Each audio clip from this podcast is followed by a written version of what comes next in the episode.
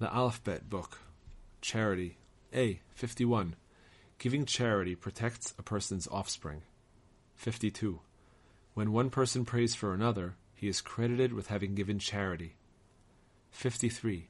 If, despite having all he needs, a person looks disapprovingly at the poor people who approach him with outstretched hands, he will have the following prophecy applied to him. In the fullness of his sufficiency he will be pained. Heaven will reveal his sin. The abundance of his house shall depart.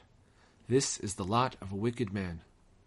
It will also be fulfilled in a person who enables others to enter into a business venture by giving them half of what they require, but when they, through their efforts, earn enough to repay him and have sufficient livelihood besides, is resentful and pained by their success. 54.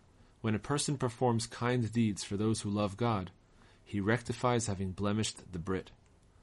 55. The merit of the poor saves us from the Gentiles. 56. When doing a mitzvah, don't try to have it not cost you, rather pay a full price for it. 57.